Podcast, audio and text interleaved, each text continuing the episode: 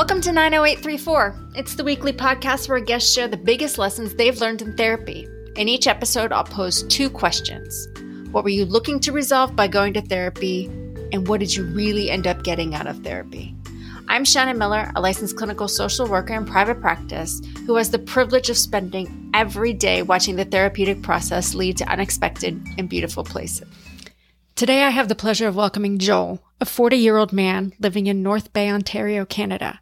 His therapeutic practice spans six to seven years and includes two residential treatment programs for alcoholism.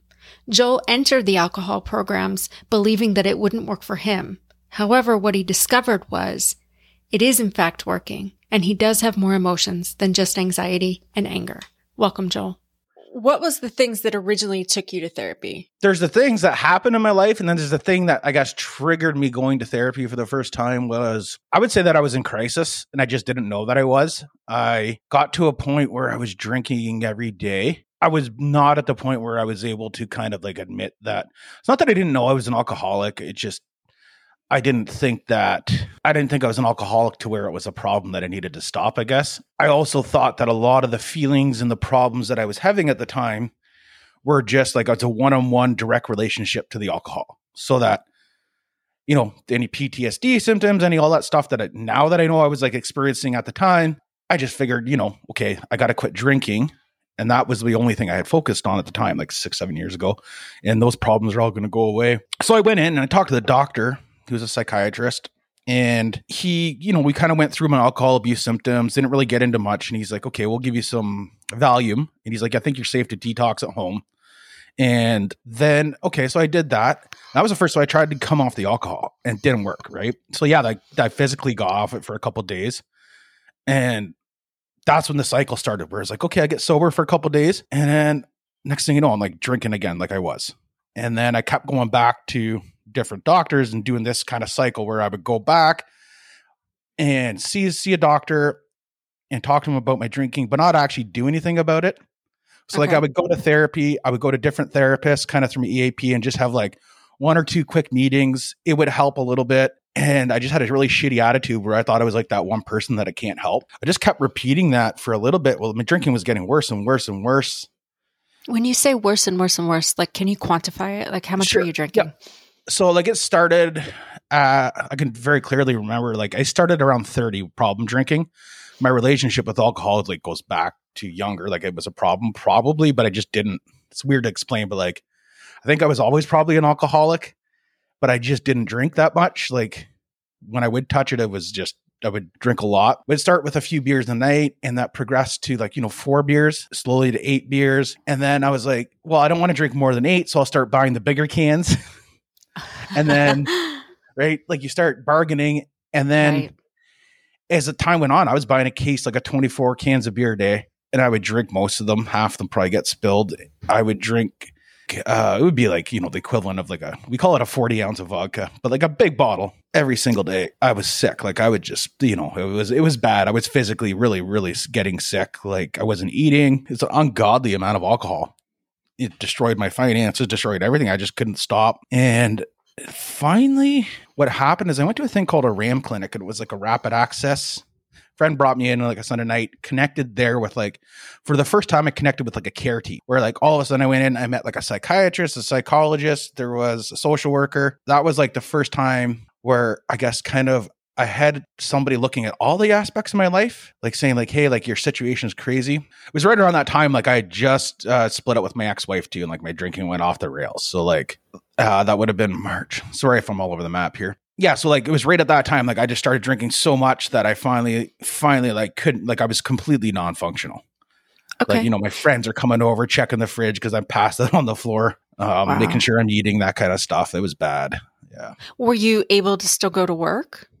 No, I went off leading up to me, uh, like to that leading up to that time, like as I was drinking more and more, like, and I was going through the like, I had a pile of like personal issues, like the divorce, you know, kind of the court with that. I've got some people in my family that were sick, and that kind of all overwhelmed me. And thank God I went off work sick because I know for a fact, like I was lucky to have a supportive employer, but like I can look back at it now and see how I would have messed that up. Like I would have completely, I would have got myself fired. I would have got myself into trouble because even though I wasn't drinking at work, like I would get home, that carries over. I'm like looking at it now, it's like how sick I would have felt, how tired I was every day, how mentally drained I was. And not to mention the fact that like when you drink, you know, I'm coming into, you'd be coming into work with the shakes essentially every morning. Wow. And that happened for a little while. I didn't know what was going on, to be honest, until I went off sick. I didn't know why I was shaking in the morning at the time. I think I was, sorry. I think I knew. I don't think I wanted to admit it.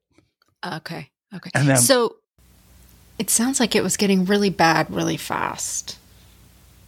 I was suicidal. I was hospitalized at one point more than once um because i like it was weird it's like i felt like i had like i would get to these places where like i felt like i was had to kill myself like not like that, that i wanted to but i felt like it was a weird thing trying to explain it to the doctor. It's like i felt this immense pressure if i fucked my life up so bad that like that was the only strategy that i had left right because people that commit suicide or attempt suicide don't necessarily want to kill themselves they just want to stop the pain. Yeah like and that seems to be the only thing that's going to do it at that point. Yeah and a few times like i caught myself getting that cycle and i was like holy fuck like it scared me but i mean we have a good system, at least where I am live, that I was able to access like, hey man, like I'm feeling this way, and you know, talk to a crisis worker, get into the hospital, and realize you know it's all alcohol induced. Well, not all alcohol induced, but like, yeah, like to get in there and they would give you a little bit of a space to work through the problem, which was always good, which usually means like a little bit of medication and sobering up. But it, yeah, like I just, I don't know what happened, but like there was definitely a switch around that point where I went off sick from work where like I think it was just after I got divorced because like all of a sudden I was on my own for the first time. There was nobody telling me, nobody counting my drinks, nobody saying like, "Hey, you shouldn't drink." Maybe that I don't know what it was, but it was like the cat came out of the bag, and I just yeah. And when I say non-functional, like it was, I I count my blessings to this day that like I've survived it because like it was just so. It was such a sad story. Like I wasn't a the kind of drunk that was out like drinking and driving and breaking laws and doing stuff. Like I was more like I was super. It was like the sad drunk in his basement in a dark room. Okay. it wasn't okay. exciting, you know, Okay. like sitting then- in his own pity. I think there's a lot more that do that than than um perhaps we realize. Yeah, I think you're right. People that feel shame from it too, for sure. Like you hide, that keeps you drinking too. And I know that now. Like that was a huge part. Like when you fuck up enough things, like you don't want to face it, right? You Right. messed up relationships, whatever. Like you're just you wake up and you're like, well, I don't want to feel that way anymore. And the solution's in a bottle across the room, at least in your mind. Then Clearly there's a problem. Tell me a little bit about the first inpatient facility you went to. So the first one that I went to, it was nothing wrong with it. It was just it was a really good program, but it was just meant to it was a harm reduction program short. It was kind of like just like a taste of it, I guess, so to speak. Like just to get you on your feet. And then I there wasn't a lot of like mental health work involved other than like, hey, you might be doing some of these things, but you're gonna have to work on that outside of here and like let's just focus on getting you off the booze kind of thing. More like kind of like an intense detox almost. And then So you did the 3 week short term intervention and then some time passes and then you enter into the 8 week program.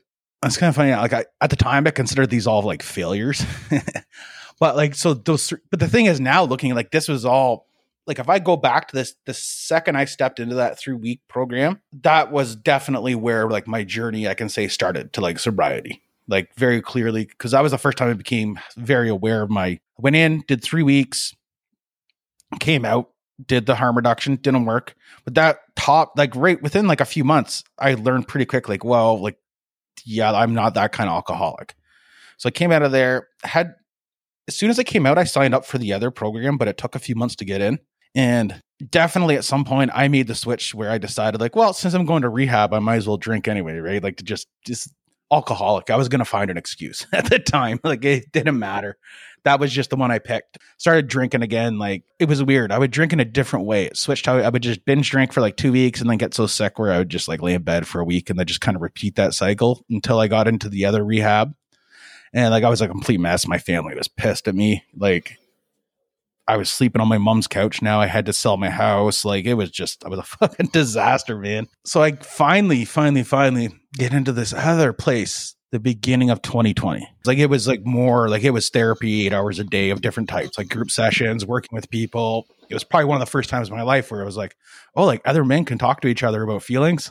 Yeah, that was weird. I was very much closed off to my feelings until like I've gone through this process. I really thought that like there was anger and anxiety, like fear maybe like that was like the spectrum of emotions and i thought like the first time a psych it was a psychologist actually showed me a feelings wheel was like in one of my first appointments but this is before rehab oh those are my this, favorite tools that's i literally favorite. thought it was a stu- i thought this i'm like this person i'm like this is so stupid and uh, that was my thoughts at the time right and it wasn't until like i was into the inpatient rehab and like they pull this thing out and like you do these check-ins every day right? Like where are you? How you feeling? And slowly you're kind of using more of those feelings off this like wheel and then you start realizing like oh my god like there's all these emotions that i'm having in the day where i'm feeling distress and i was incorrectly like incorrect like everything. I just thought everything every emotion i was misinterpreting as like the wrong emotion at a very basic level. I didn't understand that you know maybe i'm distressed today because i'm overtired and i'm not actually like angry at somebody or like maybe I'm having issues with my self worth today.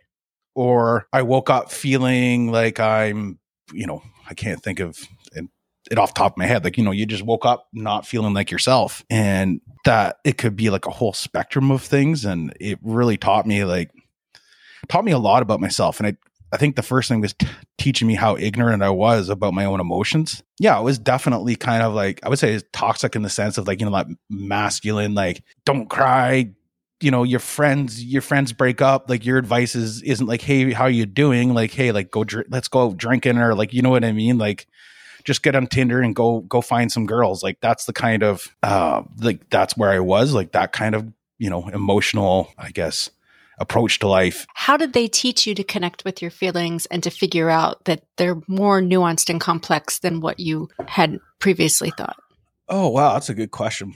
Well, I think part of it is just it's the grind of doing it every day. Like that's really a thing. Like I mean, just sticking with it. But I think I truly think like a lot of it was for me connecting with other people that were like me because I don't know how to explain this, but like in that kind of when you're not mentally well and you're also like in addiction, you tend like you see the world from your perspective and you kind of think you're the only you're the only one that can feel the way that you're feeling or experience all this like dread and all these things go on. And all of a sudden, I think just being around other people going through the same thing, other dads, other people that had careers and were losing everything, other people that couldn't figure out what was going on in their life. And it was like, it gave me a place to let my guard down for the first time, probably in my life, where like I wasn't scared that other people would I wasn't scared. You know what I mean? It took that fear away of being able to kind of break off that shell and just open up. Sorry. What was it about that environment that allowed you to let your guard down? It was the culture. It was the it's definitely the culture because we're told there's two reality. Like there's a reality. It's like you know you can go out and you can tell people and talk about your feelings, right? You go and do that at the grocery store, people are going to think might think you're weird, and it created an environment where it was completely safe to do that. I think. I really think it was the culture and the environment. Like there's doctors, there's psychiatrists, there's all this stuff, but it's just they really push the community aspect. They really push the community aspect there, and and the connection. And they always, you know, I get what they're saying now. It's like the opposite, like of like you're so yeah. disconnected during addiction.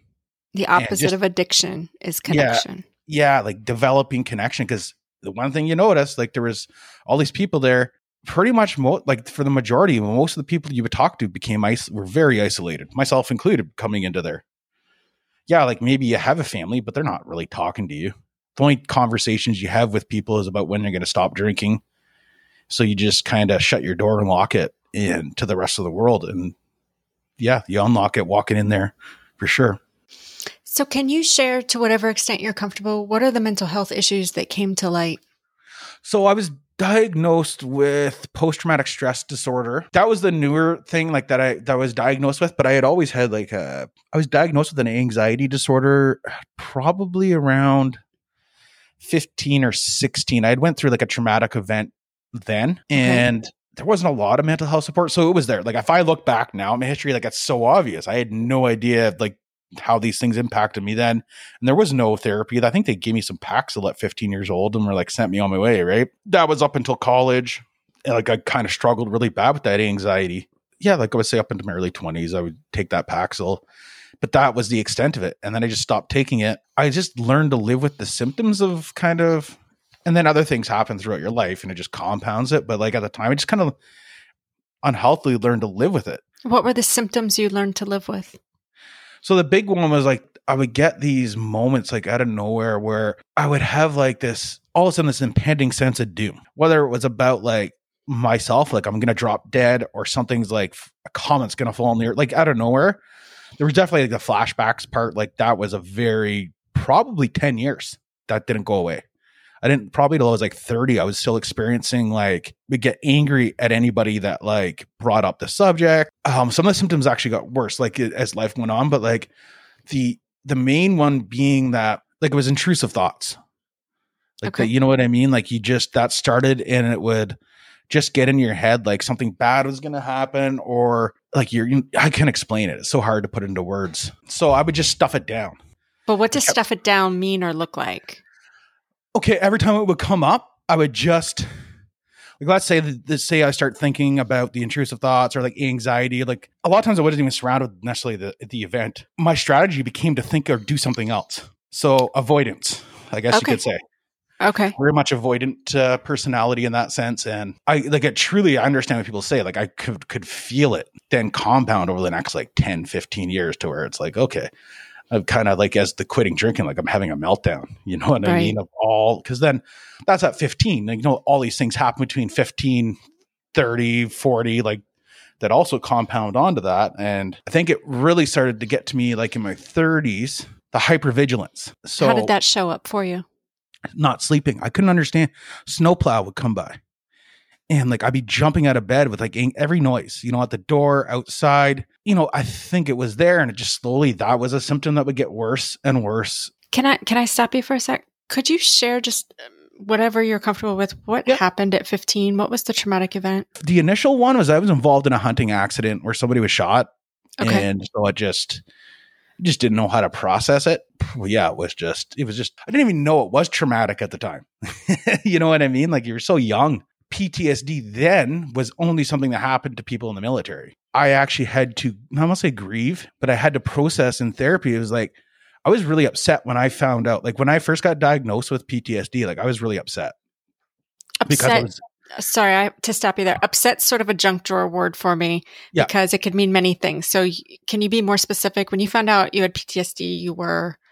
I argued for like months with the psychologist and saying that like no like this is not what i have. Like that's something you get in the army like not right. me. Yeah like i really did not feel like i have ptsd even to this day like i'll be like mm, like you know what i mean? Like it's still it did, did it's a weird thing. I didn't feel like it. I didn't understand because it it kind of evolved in such a like jumbled mess that like i didn't i couldn't connect it in my brain. And i was really angry because then i went back to when i was 15 and I thought about like the care that I received and all that stuff, which, okay, it was completely adequate for the time. That's just what it was. However, I remember like literally having to like kind of have this like deep, I had this emotional response where I was like overwhelmed and upset. Like, man, if I had just fucking had some therapy when I was 15 years old or 16 years old to set me on the right path back that, you know what I mean?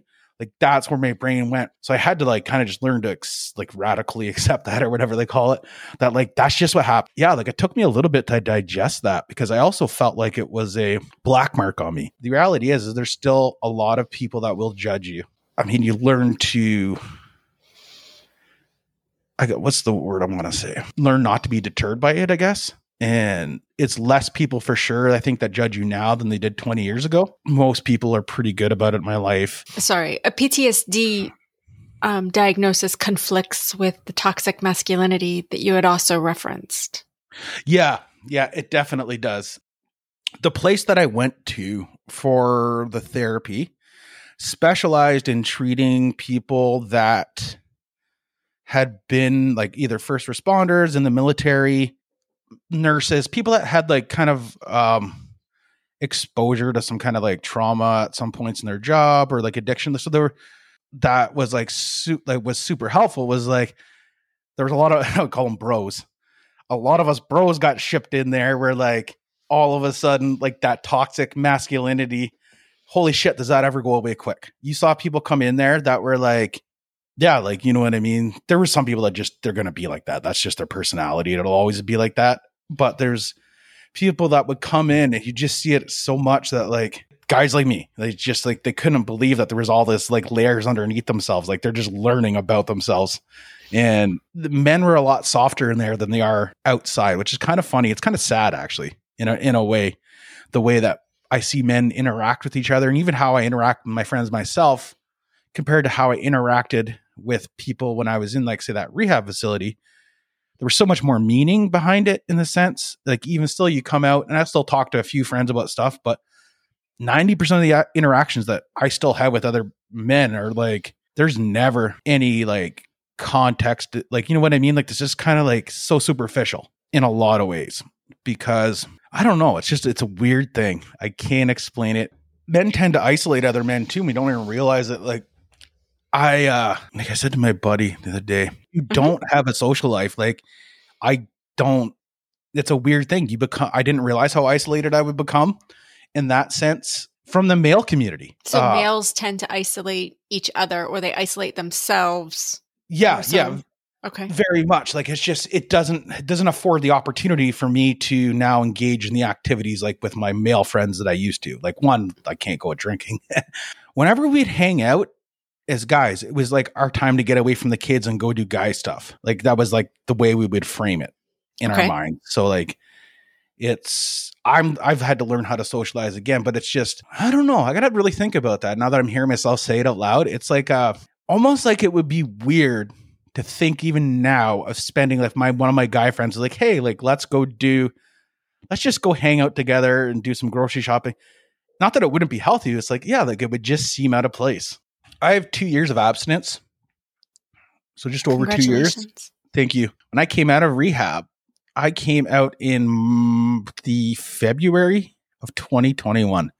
And the thing my therapist said to me is kind of so funny now. Whatever you do, he's like, stay connected and don't isolate yourself. And then it was like a week later, they're like, lockdown. And yeah, like that was not good for me. Uh, I went to my, like I stay with family a little bit, but like I just ended up, I was in like a shitty kind of bachelor apartment hotel type situation because I was pretty much homeless at the time. And like that was my pandemic. I was like, watch Modern Family on my phone and just drink and sit there. And I was like, what in the heck? Like, what is this world? Like, I thought, So you came out of rehab. They say, "Hey, stay connected." We go into the pandemic, Like, two lockdown, weeks later. and so you went right into drinking. Yeah, like all everything that I was doing, all the programs that I had placed, everything that I had planned in my recovery got trashed. So like I was supposed to be working with like an occupational therapist. I was supposed to be part of this like I can't remember the name of the other program. Honestly, I don't, I don't think I would have succeeded at the time. I still was like mentally working through stuff, but everything that kind of was set up coming out of rehab just got um just completely annihilated.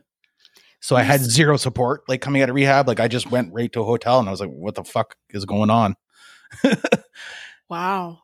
yeah, so it was scary. And it wasn't until, yeah, eventually my insurance got me, like I got working with some, a care team, but it took a while. Uh, the pandemic definitely threw a wrench in that whole process. Like, That just sort of clicked like any really powerful things that a therapist or you did a lot of group therapy that maybe somebody else said that shifted everything for you. Yeah, uh, I actually have two two moments. The first one I can remember like really making a difference is I went into this class and it was on dialectic behavioral therapy. It was talking about like you know it's impro- improving interpersonal effectiveness and all this stuff, but it was this thing about acceptance, radical acceptance. It was the first time like something clicked for me, and I can remember where it was like I don't have to hold on to some of this shit, like things that I can't change like it really clicked. You know that thing where it's people say like, "Oh, not my monkey, not my circus, or not my problem." I couldn't get over. I thought everything was my problem. I thought everybody else's problems were my problems. I thought everything that happened in the past was as real as it was today. All those things like it just stayed with me and it was like this not that i like instantly learned how to get i still pre- like i still am learning how to get over things but it gave me like a path forward in a sense like when it clicked. It was like okay i can let go of these things and i'm allowed to do it. That is okay and i just got to learn how to work on that and improve that skill. And it's definitely improved still needs improvement but that was definitely a huge click. I would say mindfulness was a big thing because i meditation i'm not good i'm still trying to learn meditation but I couldn't understand that mindfulness was different than meditation. So that's a big one for me. Now I do things like listening to a podcast while I'm doing dishes, trying to learn how to be in the moment and actually enjoy it for what it is. You know, I can find a way to make these parts of my life that I don't enjoy. You know, why not just try to make them enjoyable? Why not reframe it into like a positive thing? And I work on that every day and I'm still trying to work on that. And that's made a huge difference. And an example is like recently that really helped me with that the therapist that I see now said to Jamie, and I was like, I want to get back to the gym. I just would have this dreaded thought. Like I'm thinking about like, gotta put the bag in the car. Uh, gotta get ready, fill my water bottle. It's gonna, I don't want to go in there. It's raining out today. You know what I mean? I'm gonna have to and, tie my shoes. Yeah, exactly. I was sitting in this session. It was actually two things. I don't know what he did. Maybe it was just something he said that day. Stop thinking about how you feel now, how you're gonna feel trying to do it and start trying to think about how you're going to feel after you've done it. Try to start like approaching it like that. And then I was like, whatever, dude. Like those are, you know, a lot of times you just think in your head, like with a sarcastic voice. I'm like, yep, it's just something, you know, it's the psychology. So I'm like, whatever, I'll just do it. I'll humor him. And like, I was like, holy fuck, that was like, I felt great. I was like, I'll try it again. And he's like, okay, like, you know, then I have to go back and I'm like, yeah, dude, you're right. Every now and then we might know a thing or two. Yeah, like it really, and, and I will say, like, anybody that's listening, like, that was the biggest takeaway for me is that going to these therapists, like a lot of times it's so easy to think like, well, they don't really know me and know what's going on, forgetting that you guys have like gone to school for a long time and have been doing this. And slowly you, you know, it's one of those things that you have to build trust in the people that you're working with and have these relationships because it's not something like I get it now. It's not something that changes with two or three sessions of therapy. So, why don't you speak a little bit to why it's an ongoing thing for you and it's not a fix it up move on thing? Oh, that's a good point. Um, if I had stopped therapy four months in, I wouldn't be here 100%. I would have likely would be dead, to be honest, the way I was continuing. And for anybody that starts it, it's like you just, yeah, like it really feels like it doesn't work at first. It doesn't feel like it doesn't do anything. The same way that when you go to the gym the first couple times, you don't feel stronger you feel like you got the shit kicked out of you. Yep. And it's like you keep going back, right? Therapy and does kind of kick the shit out of you, right? I mean, it did for oh, you. Really you thought the problem was the drinking, and hey, turns out you have PTSD, and that's an affront to your entire identity that then you have to sort of sit there and process through. Yeah, it's good. If I can compare how happy I am now to how happy I was like before, it's like immensely. I'm happy now, like actually happy, not just like before I thought excitement was being happy. Excitement is not like, you know what I mean? There's a big difference between being excited and being happy.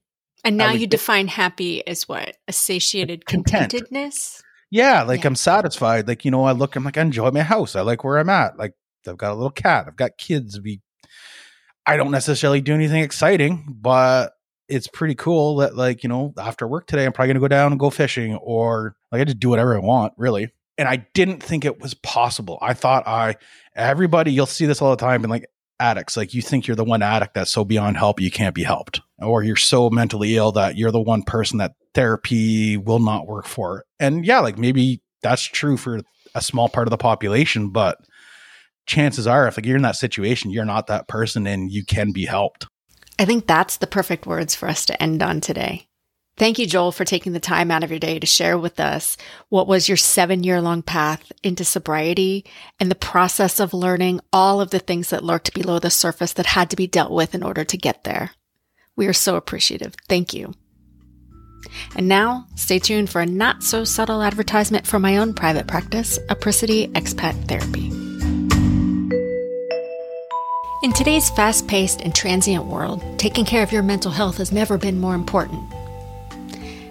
Apricity Expat Therapy is your gateway to healing and self discovery from the comfort of your home. With Apricity, licensed therapists are just a click away Experience the convenience and flexibility of online therapy sessions tailored to your unique needs as an expat. There is no cumbersome intake process or long waiting periods. We are a small private practice dedicated to helping you. Our compassionate therapists provide a confidential and supportive environment where you can explore your thoughts, emotions, and concerns, all without stepping foot outside your door. Whether you're dealing with depression, anxiety, or just need someone to talk to, Apricity has therapist for you. Visit Apricity Expat Therapy to learn more about our therapists and schedule your first online therapy session today.